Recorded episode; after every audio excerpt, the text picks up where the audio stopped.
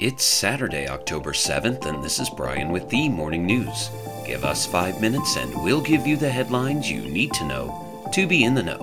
On Friday, the Labor Department said U.S. employers added 336,000 jobs in September, the highest tally since January.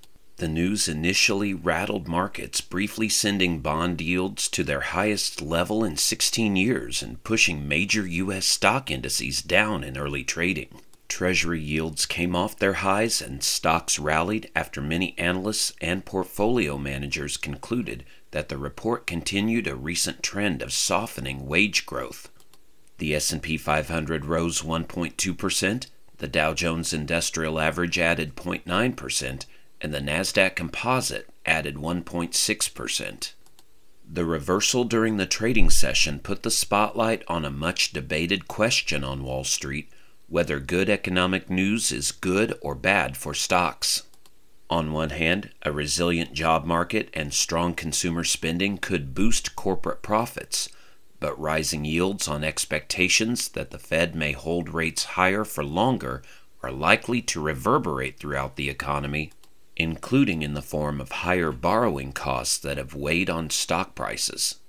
Around the world, Israeli Prime Minister Benjamin Netanyahu declared war on Hamas on Saturday after the Gaza based militant group launched an unprecedented surprise attack, firing thousands of rockets as far north as Tel Aviv and sending fighters into southern cities near the border.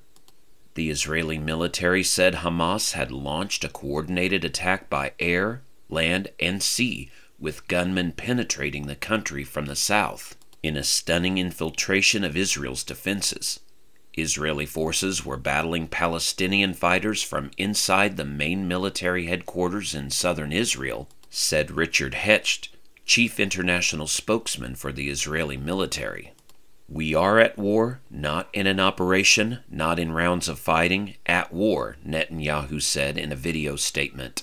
I instructed a wide scale call for reserves to respond militarily at an intensity and scale that the enemy has not known before. The enemy will pay a price they have never paid before, he said. The militants launched the coordinated attack just before dawn on Saturday and fired more than 2,200 rockets into Israel in a matter of hours. The attack comes as the U.S. has been working to broker a historic agreement that would normalize relations between Israel and Saudi Arabia, a deal seen to have the power to transform the Middle East. Israel's response is being closely watched by the greater Arab world. Back in the U.S., during a speech on Friday about the September jobs report, President Biden delivered a rapid fire series of false or misleading claims, saying that he has cut the debt, falsely crediting a tax policy that did not take effect until 2023 for improving the budget situation in 2021 and 2022, and misleadingly saying that he has presided over an actual surplus. At a separate moment of the speech, Mr. Biden used outdated figures to boast of setting record lows in the unemployment rates for African Americans, Hispanics, and people with disabilities. While the rates for these three groups hit record lows earlier in his presidency, he did not acknowledge that they have all since increased to non record levels and, in fact, are now higher than they were during parts of Donald Trump's presidency.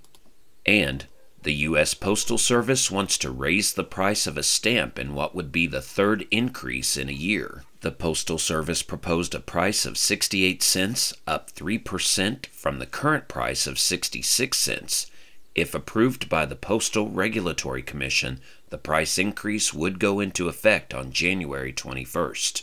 The mail service is overhauling its operations with a 10 year plan disclosed in March 2021 that includes charging more for services, delivering more packages, and taking a couple of days longer to deliver the mail. The plan is meant to help the Postal Service avoid $100 billion in projected losses.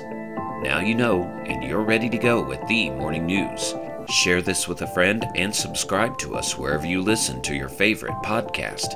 You can also sign up for our newsletter at themorningnews.com. Thank you for listening.